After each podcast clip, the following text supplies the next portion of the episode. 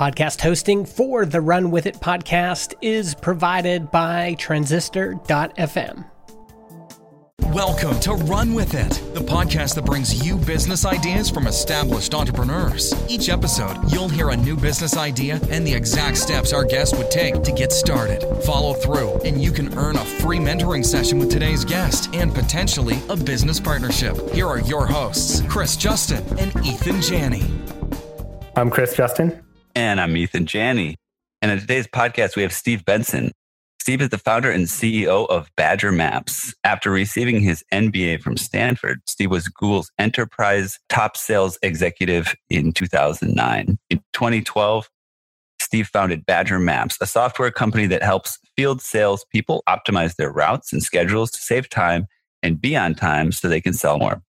Steve is also the host of Outside Sales Talk podcast, where he interviews industry experts on their top sales tips. Steve, welcome to the podcast. Thanks for having me, Ethan. It's great to be here. Yeah, it's really wonderful to have you. We're going to kick off this episode with something new that we're trying out, loosen up the tone here a little bit. Could you just jump in with either your worst or your first business idea? Well, my worst or my first business idea is actually probably the same thing. So when I was 13, I had figured out that uh, I could import fireworks into my home state of Illinois. I grew up in Chicago, uh, and fireworks are illegal to sell in Chicago, but they are legal to bring in either by driving them in or by mail. And uh, oh, out, a, it's actually legal to do it. Yeah, you could you could legally order them. They could they could mail them to you, but you okay. couldn't you there, you couldn't have like a fireworks store in Illinois at the time. I'm not sure what the laws are like now, but I had figured out that I could order whatever fireworks I wanted off of like, and this is obviously pre-internet, off of. Uh, um, there was like paper order forms. You'd like fill out a form and mail it into this place, and they would send you a box of fireworks. I got some personal consumption, and then I, I figured out that there was a nice market at my junior high for uh, for these fireworks. I started a little a little fireworks channel business where I uh, would order the fireworks and then I in, in big boxes, and then I would kind of break open the boxes and sell the fireworks one piece at a time. And so I would sell like a bottle rocket for a dollar, but a whole, you know, 144 bottle, rocket, bottle rockets I was buying for like seven dollars. So the margins were pretty sweet. It wasn't a great business idea because um, I actually never got in trouble for it, but I could have, and someone right. certainly could have blown their hand off or something. And I, so there's a lot of legal liability there, but uh, but that that kept me in. Uh, I, I, actually made a ton of money on that when I was like 13. It was, it was, it was a good little business. It was crisp, but you you know it doesn't scale and there's legal liability. So I'm going to call it my worst business. That's awesome. I remember driving from Chicago and you'd enter Indiana and it would just be yeah, just be like warehouses, fireworks, buy them here. exactly. But my, but you know, we were we were all thirteen, so my my market couldn't drive to Indiana. They were they were captive. I also remember being a 13 year old playing with fireworks that we shouldn't have played. and your hands are still intact, right? yeah, still got them. I imagine that made you quite popular, Steve. You having a uh, giant box of fireworks available. I mean, I think people knew I was screwing them, but you know, so I don't know. But yeah, I think people people were happy to do business with me because there wasn't another source. You know? well, from that point, that's the start of your entrepreneurial journey. You have made quite the uh, start with a. You have to do the pun there. Start with, a bang. With bang. start several bangs. You're right. Built from that experience to this amazing company in Badger Maps. And we're going to talk about that more in the end of the episode. You'll probably be able to bring it up a little bit during the conversation. But this podcast is about new business ideas that our listeners can take and uh, get started on their own. So, what is the idea that you would like to share with our listeners? The idea that I'd like to share, and I think it's a good one because as an entrepreneur, I, I need this right now. Basically, so some people may be familiar with the concept of the Salesforce app ecosystem, right? So you can connect to Salesforce and then they have like an app store that you can then advertise your uh, product for, et cetera. And there's an API that you can connect uh, into Salesforce. So why do people use this? If you create an app for a company, a lot of times the company's data about their customers and a lot of other things are in Salesforce. And so you want your, or, or whatever CRM you're using. And so you want your app to be able to connect to that CRM. And so you have to kind of maintain the connector and the way the two pieces of software talk and communicate as people use it. So one of the reasons Salesforce is such a popular CRM is that they have this ecosystem of applications built around them. It's not too too hard to build a connector to Salesforce and, and kind of now your stuff can talk to theirs, their stuff. Similar concept like the Apple App Store on the consumer side. But what the idea is is creating that same ecosystem except it doesn't just connect to Salesforce, you can connect it into lots of different CRMs. So you basically build a hub. It's kind of like a hub and spoke model where you create a hub and a company like mine who creates a piece of software connects to that hub. And then that hub connects to you know the 20 major crms that are floating around out there salesforce being one of them but but there's lots of others too. There's microsoft dynamics there's pipedrive there's zoho there's hubspot yada yada. There's 20 of them. There's probably well, there's probably 100 of them but there's 20 probably that are really important. And so then an independent software vendor SaaS player like myself could then connect their software to this hub and that and then be connected very quickly and easy, easily to all these other CRMs. So I'm imagining almost like a Zapier type of thing, right? Yeah, there are companies that are similar to this, but not exactly going after this market and not focused on it. And often they like Zapier connects, you know, anything to anything, basically. Anything to anything, right? This is more specific to the world of CRMs. Uh, and so it's more specific to business software. So there's MuleSoft that, uh, that Salesforce acquired. I think they might have done something like this, but now Salesforce acquired them. So they're not going to do it because Salesforce isn't in the business of enabling the rest of the CRM ecosystem, right? There's a company called uh, Cloud Elements that does something like this, uh, Cloudless that does something like this, but none of them are super focused on just this that where you know if, if someone put a laser focus on on this I, th- I suspect there's a lot of value to be unlocked. Yeah. And when i say zapier i mean that kind of modularity where you can just take things that are you know not that it's like the zapier actual company but it's that it's like zapier for integration of of crm with with other apps and things like that. And i feel like one of the cool things about this is that it's a sales related business project. And I feel like, you know, without a doubt, those are the ones that have a lot of leg. Whenever you can help people sell more or facilitate sales, then there's high value there because it's really clear to see if there's results or if there's a return on investment. Well, driving into that a little bit more, the status quo right now, let's say you wanted to integrate Badger Maps with a different CRM. Imagine that's a time consuming and expensive process. Can you talk about that a little bit? Sure. So if you want to integrate, and I'm I'm not an engineer myself, but I, I have a, a team of four guys that basically does this. We have a database basically on our side, and most pieces of software, you know, are interacting with data in some way. And then Salesforce has a, has a database as well. And so if someone is using our software and they make a change to their customer information, say they change the phone number in our software, right? And they do that on their iPhone.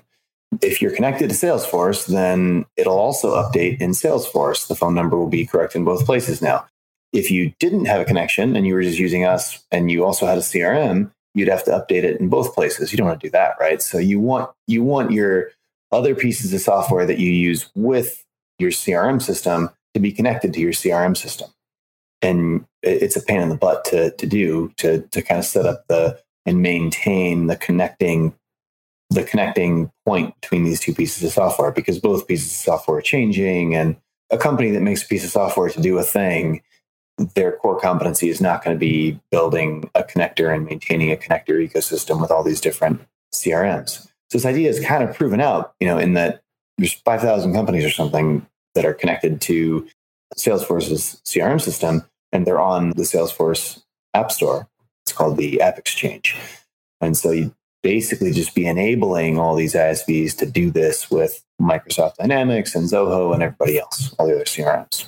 How much do you think it costs you per year to either develop these connections or maintain them? Um, that's a good question. I think it kind of depends on the level of complexity. Some people, you know, if someone was just sending pretty simple data back and forth and using like Zapier or something, probably not very much. If you are connecting a database that has multiple tables in it, it's more. You have to have, you know, engineering, several engineers to maintain that and build it out. And, and, it's, uh, it's not something that you, even if you're doing it the easy way, you're probably going to be doing it with Zapier. I mean, you could just, you could also do it. You can connect things, you know, kind of in a, in other simple ways too, but those aren't nearly as good. Meaning you can have like a daily sync or something where you have one piece of software send the other one a CSV file and, and update all the things, but that's not as good of a solution. A, it's not instantaneous, and B, well, I guess that's really the big problem. Is it's it's it's one, two problems. One that's one way, and it's also not instantaneous. I'm guessing something like this doesn't exist, but I feel like it should. Not the actual idea, but like a universalized standard for like client information, something like that, right? Like a lot of people who have clients, like to give an example, okay, like you said, name, phone number, stuff like that, email address, you know, position, things like that. A lot of people will use the same terminology, but they'll be different throughout different applications. And then there are things that have to do with the sales process, which may not be standardized across different platforms like invoices, right? Invoices, like every business needs invoices, but each one's got its own little way of putting them together if you could take the time to put together the sort of database, like the database fields that are common among clients, just to be able to say, okay, let's bring these in and you can assign this goes to this, this goes to this. this there's sort of universalized fields for business, you know, CRM, contact management, stuff like that. I think that's like a, just even developing that as a foundational step of you know what are the common fields and can you just sort of define them and then just match them in from different services right? Yeah i think that's kind of what this would be able to do because right now they're called different things in different places but we know what we call you know let's just call it an account for example or we know what we call the address field. And we would need to connect to this one thing this one hub and then it already knows we tell it this is our address field. And it's like oh okay that's the address field. Well we know where the address field is and what it's called in all these 20 different crms once you connect into the hub it's pretty easy to string everything else together. How much is that integration to salesforce worth to you would you say? Well it's worth a ton because any company that needs to be interacting with customers data and if their customers data is stuck in salesforce or stuck in their crm I mean, not that it's stuck. You they want it there, right? That's one of the main purposes of the CRM is to be the repository of the company data. You need to have that connector for your product to be useful to these clients. You can't do it without it. But right now, you know, there are several products that we can kind of use that are imperfect for this because they're not focused on it. Or we could build it ourselves, but that's not our core competency. It, it's better to have one company build it for all, you know, one company to build it for a thousand companies rather than each of those thousand companies do a bad job of building it. And imagine that if someone laid those rails, then it would also make it easier for ISVs, independent software vendors, to launch their product because they wouldn't have to get over that hurdle of, yeah. of building the connection that's essential. Mm-hmm. Yeah, I mean, and there's a lot of simple little apps out there that can create a lot of value, but it's not something that, like, you know, a lot of these companies are just connected with Salesforce because it's the biggest player in the CRM ecosystem. And so it's kind of the first one that you would connect to. And but it's a company is bringing this value to Salesforce. But you know, so it was the first one that we brought, right? So we help field salespeople map and route their customers. We brought that capability to Salesforce, but we still aren't connected to Insightly CRM, right? But Insightly CRM, there's a lot of Insightly CRM users that that have a field sales team that would would benefit from our stuff they just can't use our product with Insightly right now because we haven't had the time yet to build out the Insightly connector. And so, you know, if you go on Insightly's like community forums, there's people asking questions like, "Hey, why why can't we use this? Why haven't you guys built this connector?" And it's like, well, it's hard. like, you know, or, or they'll ask Insightly like, "Hey, why don't you guys have this capability?" Like, I my old company had this capability on on Microsoft Dynamics, and we're like, well, yeah, we built the connector to Microsoft Dynamics. We haven't built it to this one yet. There's 20 little CRMs, right? And they're all kind of specialized on different things. So different companies want to have different things. Like Insightly could be a much better solution as a CRM than for a company than another another CRM would be. And so they they were right to choose Insightly. It's a great CRM, but Salesforce has a big advantage over Insightly in that because it's larger, all these ISVs bring their capabilities to that platform first.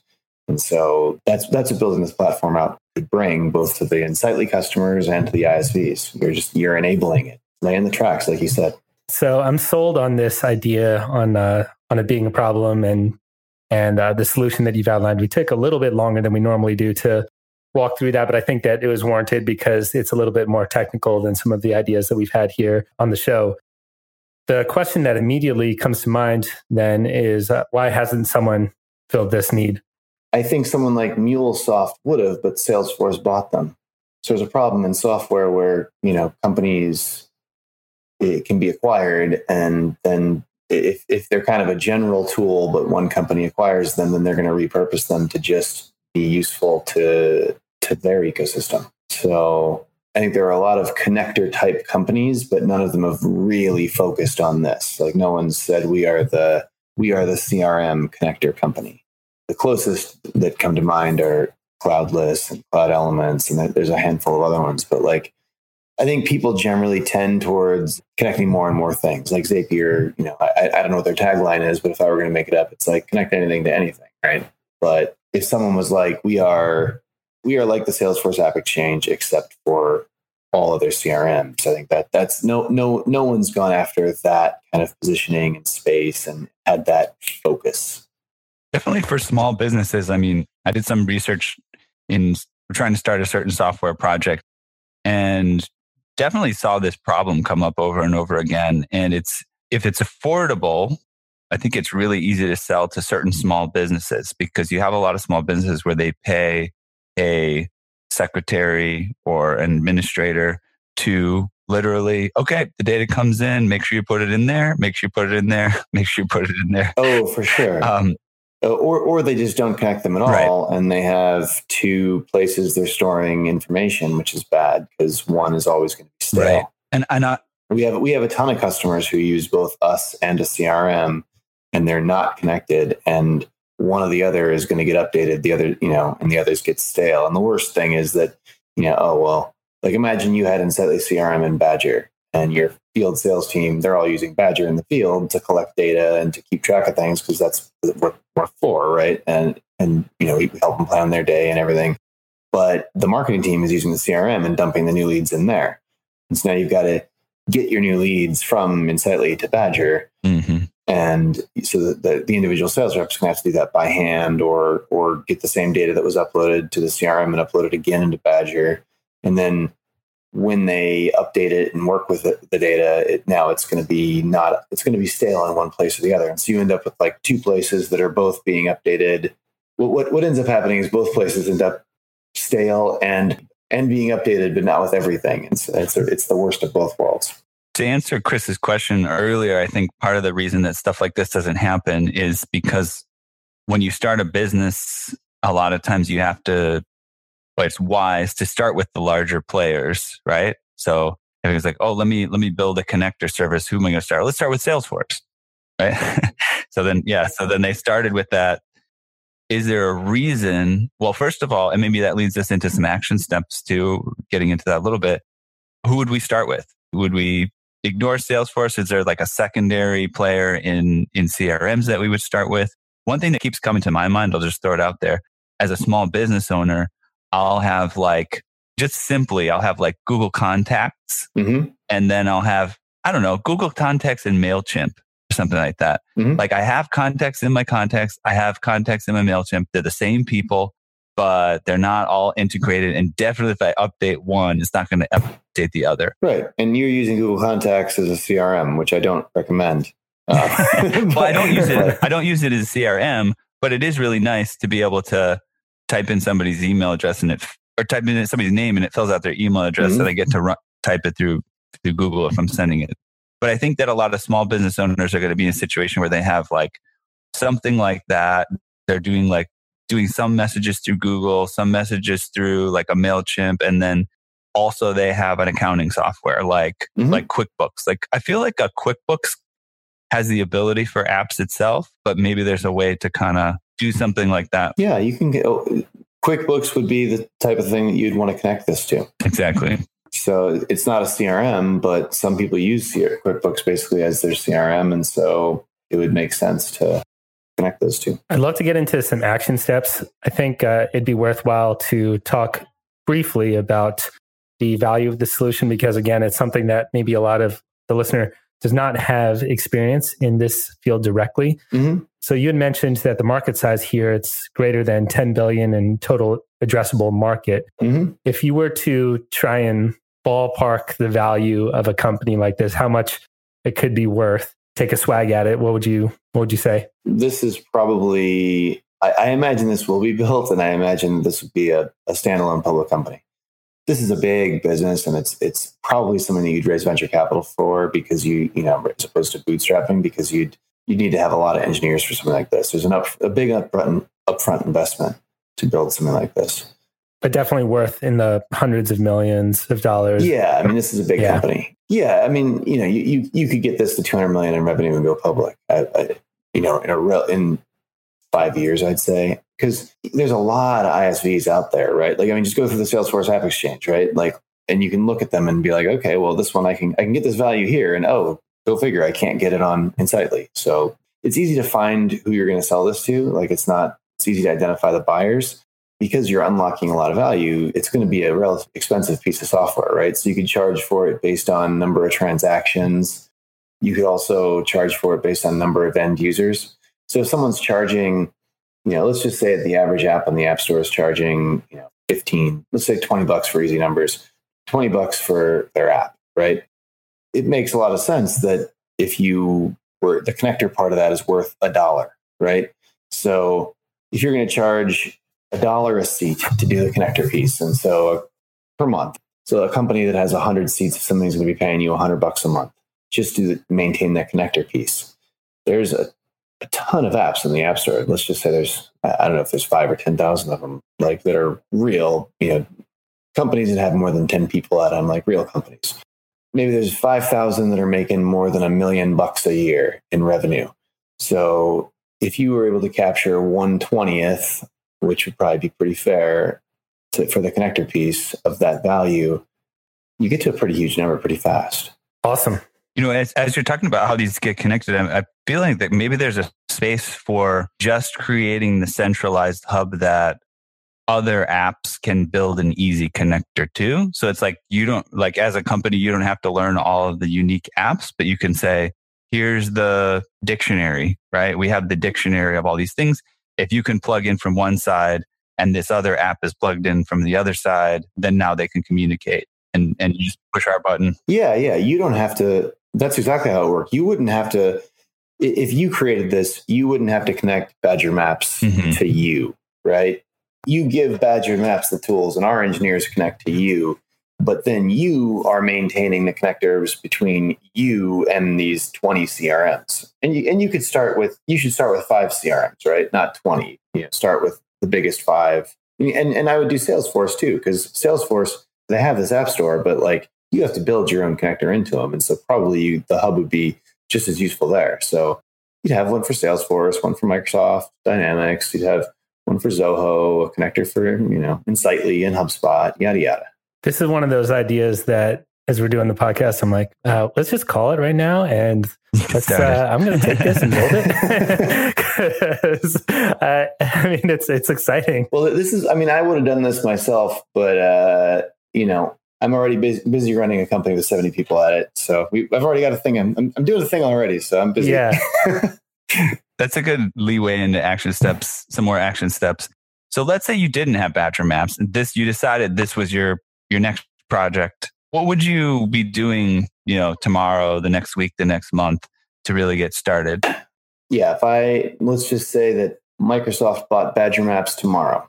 I'm, I am, they don't need me. They've already got business guys floating around there aplenty. So they're like, Steve, how much do you want? Do you want to just put it out there just in case they want it? they, they, know where to find me already. my uh, my biggest competitor just got bought by Salesforce this past year for uh, 250. So awesome. Salesforce has has uh, has their own mapping and routing solution now, and uh, So yeah, like you know, the other CRMs like Microsoft may may decide that that they want this, which is a good example of of why this hasn't been the thing that we're talking about hasn't been built yet. Because if it starts being built, uh, one of the C- CRMs are very acquisitive, right? It's very competitive, very big market, and so they if someone builds a cool thing in the CRM ecosystem, a lot of times it does get snapped up by Oracle or Microsoft or Salesforce, et cetera. And uh, but let's just say, so you get snapped up. You get snapped up, and then tomorrow you get to work on this new project. Okay. What are the first things you're going to do? Um, first things that I'm going to do, eh, eh, you know, I, so I have a little advantage here in that I've already been the customer. I am the ideal customer profile, so I know that person really well. I know what it looks like. But even being me, I'm to have, you know, I'm to have to validate basically that I'm not missing something here. And so I'm to, I'm to probably t- try to talk to 50 or 100 guys just like me, like me today, right? Uh, who have an ISV that connects to to uh, CRM systems. I'm going to find them by going on. I'm going to look at the Salesforce App Exchange and figure out who the biggest players on the App Exchange are. You know, the, and uh, start reaching out to them and you know have a conversation about well, how are you, you guys doing really well on you know you have looks like you're making five million bucks a year selling in the Salesforce App Exchange here. Are you thinking about also integrating with Microsoft and Insightly and Zoho and all you know the other 20 CRMs? And maybe their answer is, yeah, we already did it. It's really easy. You just use this tool, and then this isn't much of a business idea that I've just laid out here. But if they're like, yeah, obviously I'd like to do that. I mean, it's just you know that's hard to integrate with these things we bust our ass all day keeping the salesforce one running and you know that's the biggest ecosystem so we just never been able to take our eyes off that that ball and and build it into these other ecosystems and maintain it in these other ecosystems so yeah i mean but i mean it would be great if we had such a thing because it would unlock all these other places right i'd love that so you talk to them and basically just seeing if the business idea has some legs. Yeah, I'd want to gut check it because I could be an idiot, right? Like I think this would be useful, but maybe there's some reason that you know they're they're like, no, I only want to do business on Salesforce. Nothing else matters. I don't care that it's only twenty percent of the market. That's all that I care about. Right. Uh, or maybe they say, oh yeah, that's easy. I could do it like this. Did, you didn't know about that? You're an idiot. Like, oh, I'm an idiot. Sorry, I'll I'll go home. Don't worry. Just I'll, I'll, just sit here by pool. but, but yeah, I mean, that's that, that would be step one is to talk to as many people like this and be like, hey, I'm thinking about building. And, and if they do gut check it out and say, and they, they're like, yeah, that'd be great. Then I'd start talking to them about, well, and you know, this is what it would cost if I were to build such a thing and have a basic version that would connect into these three CRMs um, and I'd give you access to those markets going forward.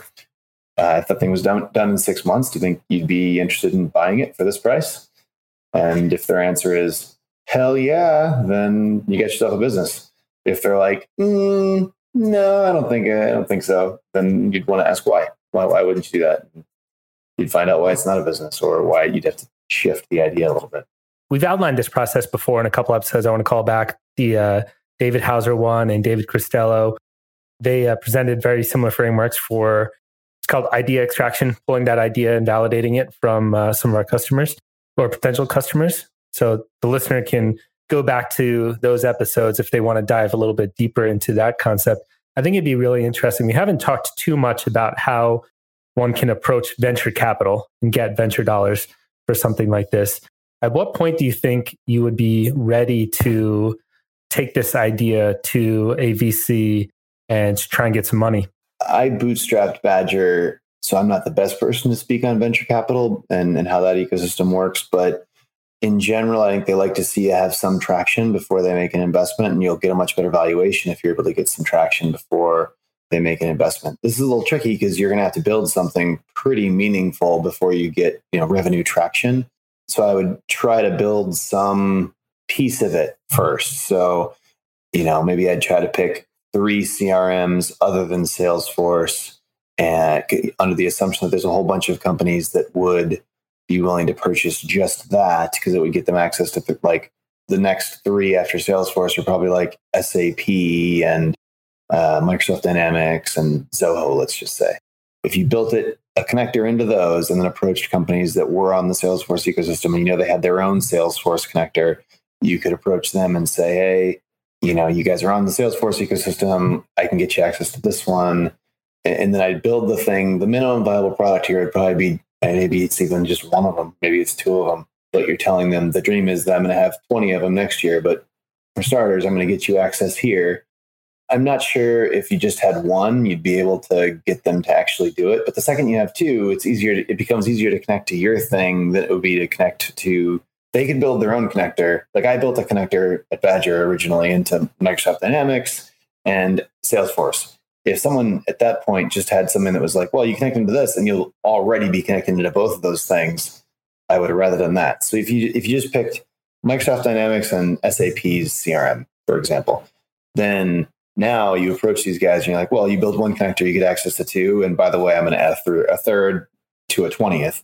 So you could probably get some traction if you build a basic version of this, you get it up and running, you get, get your first, you know, 15 customers, maybe you're making a million bucks a year. Right around then is probably when I'd want to approach VC.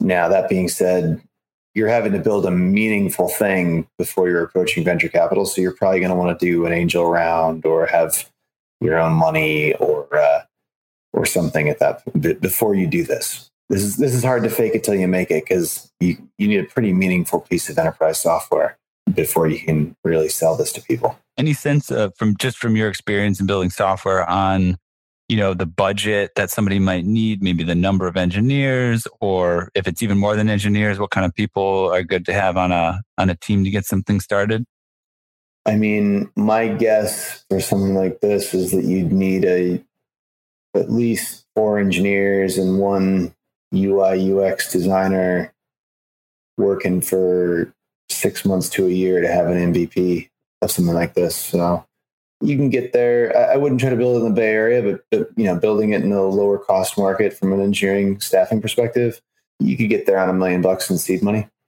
I could see how you have maybe there like a, le- a team of less than 10 and you know they can they can all be paid like a reasonable amount to get started along with maybe some equity share or something like that. Oh, for sure. Yeah. You'd want to equitize them. What about approaching a uh, startup accelerator, like something like Y Combinator or there are tons of them out there with this idea. Yeah. Yeah. I mean, I, I, I did uh, two accelerators with Badger Maps. I did Stanford's accelerator StartX and I did the Alchemist accelerator, which is like a SaaS focused accelerator. And um, I thought they were both fantastic experiences. And I, and I came in with more experience than a lot of people. You know, I'm, I'm an old man, so you know, a lot of gray in this beard. so, uh, you know, I think, uh, and and I had a business background and, and had worked at IBM and um, software company called Autonomy, and then years at Google, and I had an MBA coming into it, so I I, I had a, a, background in this stuff already, and I still really got a lot of value out of those uh, accelerators. You know, they they take a small percentage of equity. Um, well, Stanford actually didn't; they just they're they're free, but most of these accelerators, the business model is they uh, they take a small percentage of equity and they they give you a, they give you great access to networks and uh, especially networks for fundraising and uh, hiring and they kind of give you put you in, drop you in a batch with 15 other people who are kind of at a similar stage answering similar questions and so you can help each other out and bounce ideas off each other and they've often built up resource libraries of, of a bunch of useful stuff for someone who's who's starting out a business like this. So yeah, if, if I were doing this, I mean, I might not do an accelerator because I've I've done this before now, but I would recommend to anyone starting a business who has not basically anyone I'd recommend join an accelerator. It's not gonna it's not gonna hurt you. Now, is YC really expensive? Yeah, I think they take a nice a nice piece your butt, but um, a lot of them aren't nearly as expensive as, as that one. But you know, giving up a little equity if being a part of the accelerator materially raises your probability of success, is it worth it? Even if it is, you know, I, I think YC is like seven percent or something, which is which is a lot. Yeah, it's still probably worth it. You know, I think we got a we got a good amount of foundational action steps, sort of bootstrappy action steps. We got some action steps around like VC, but maybe just to top it off and then wrap it up. Any tips from you on like looking for an accelerator, applying to an accelerator? Any tips from your experiences there? Yeah, I mean, I'd, I'd say uh, applying to an accelerator, knowing people who have gone through it before is good. They like references and, and people to vouch for you, to, you know. But ultimately, I think accelerators, weigh who they let in, very similar to the way uh, VCs determine what investments they want to make. It's just you can be a lot less mature for an accelerator.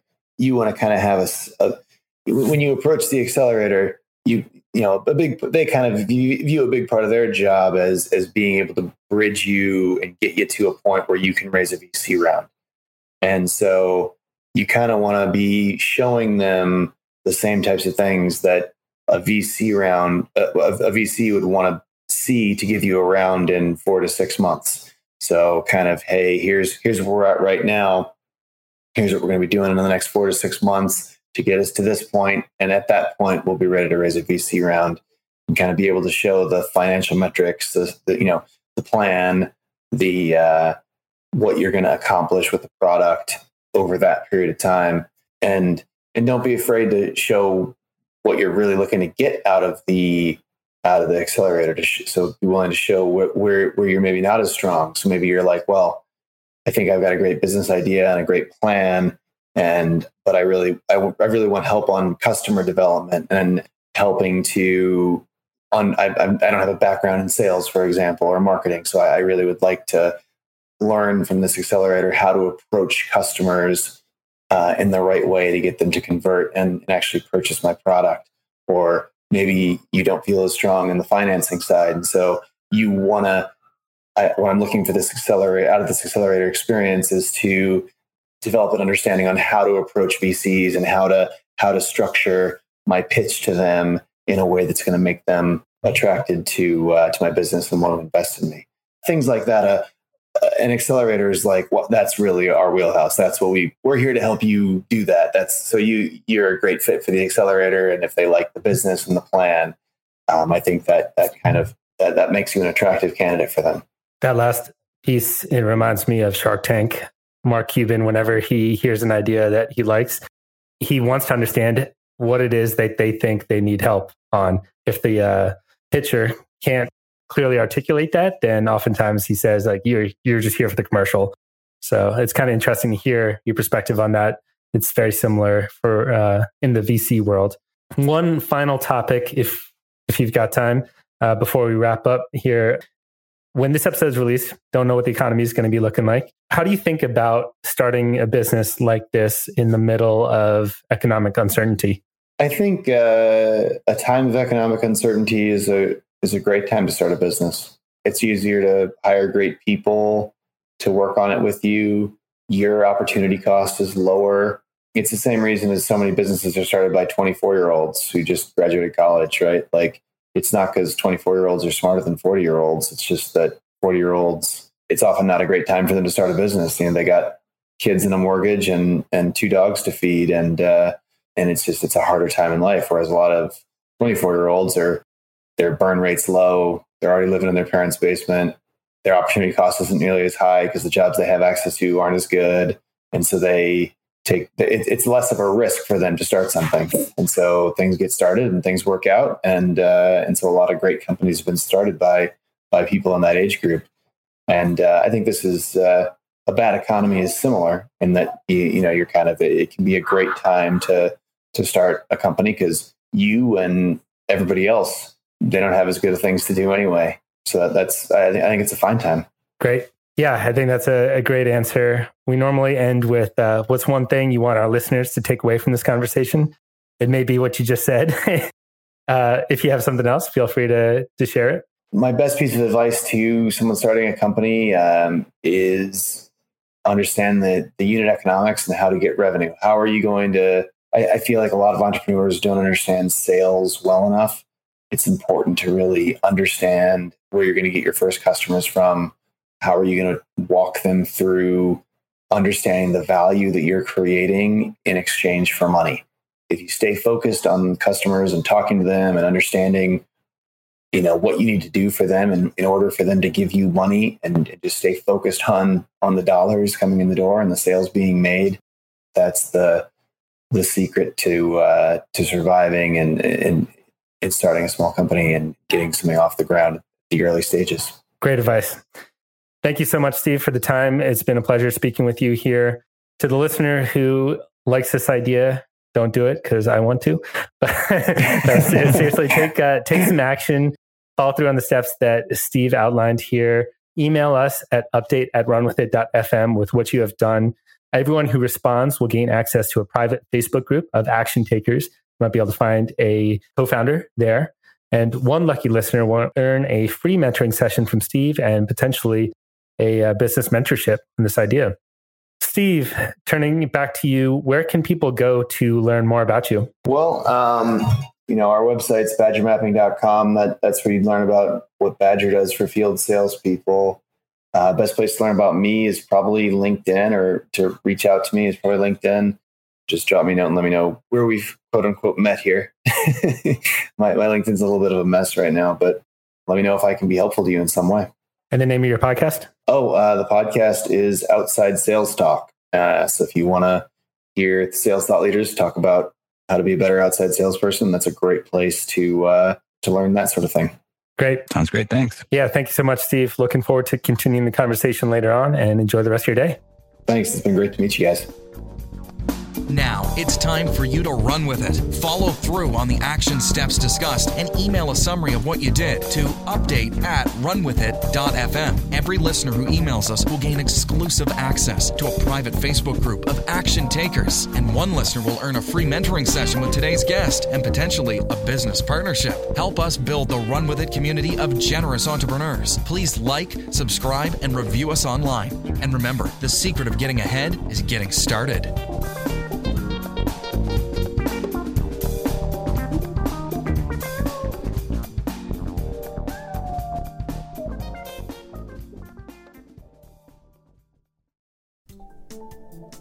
The podcast hosting for the Run With It podcast is provided by Transistor.fm. They host our MP3 files, generate our RSS feed, provide us with analytics, and help us distribute the show to Spotify, Apple Podcasts, and more. If you want to start your own podcast or you want to switch to Transistor, go to transistor.fm slash run. That's R U N and get 15% off your first year.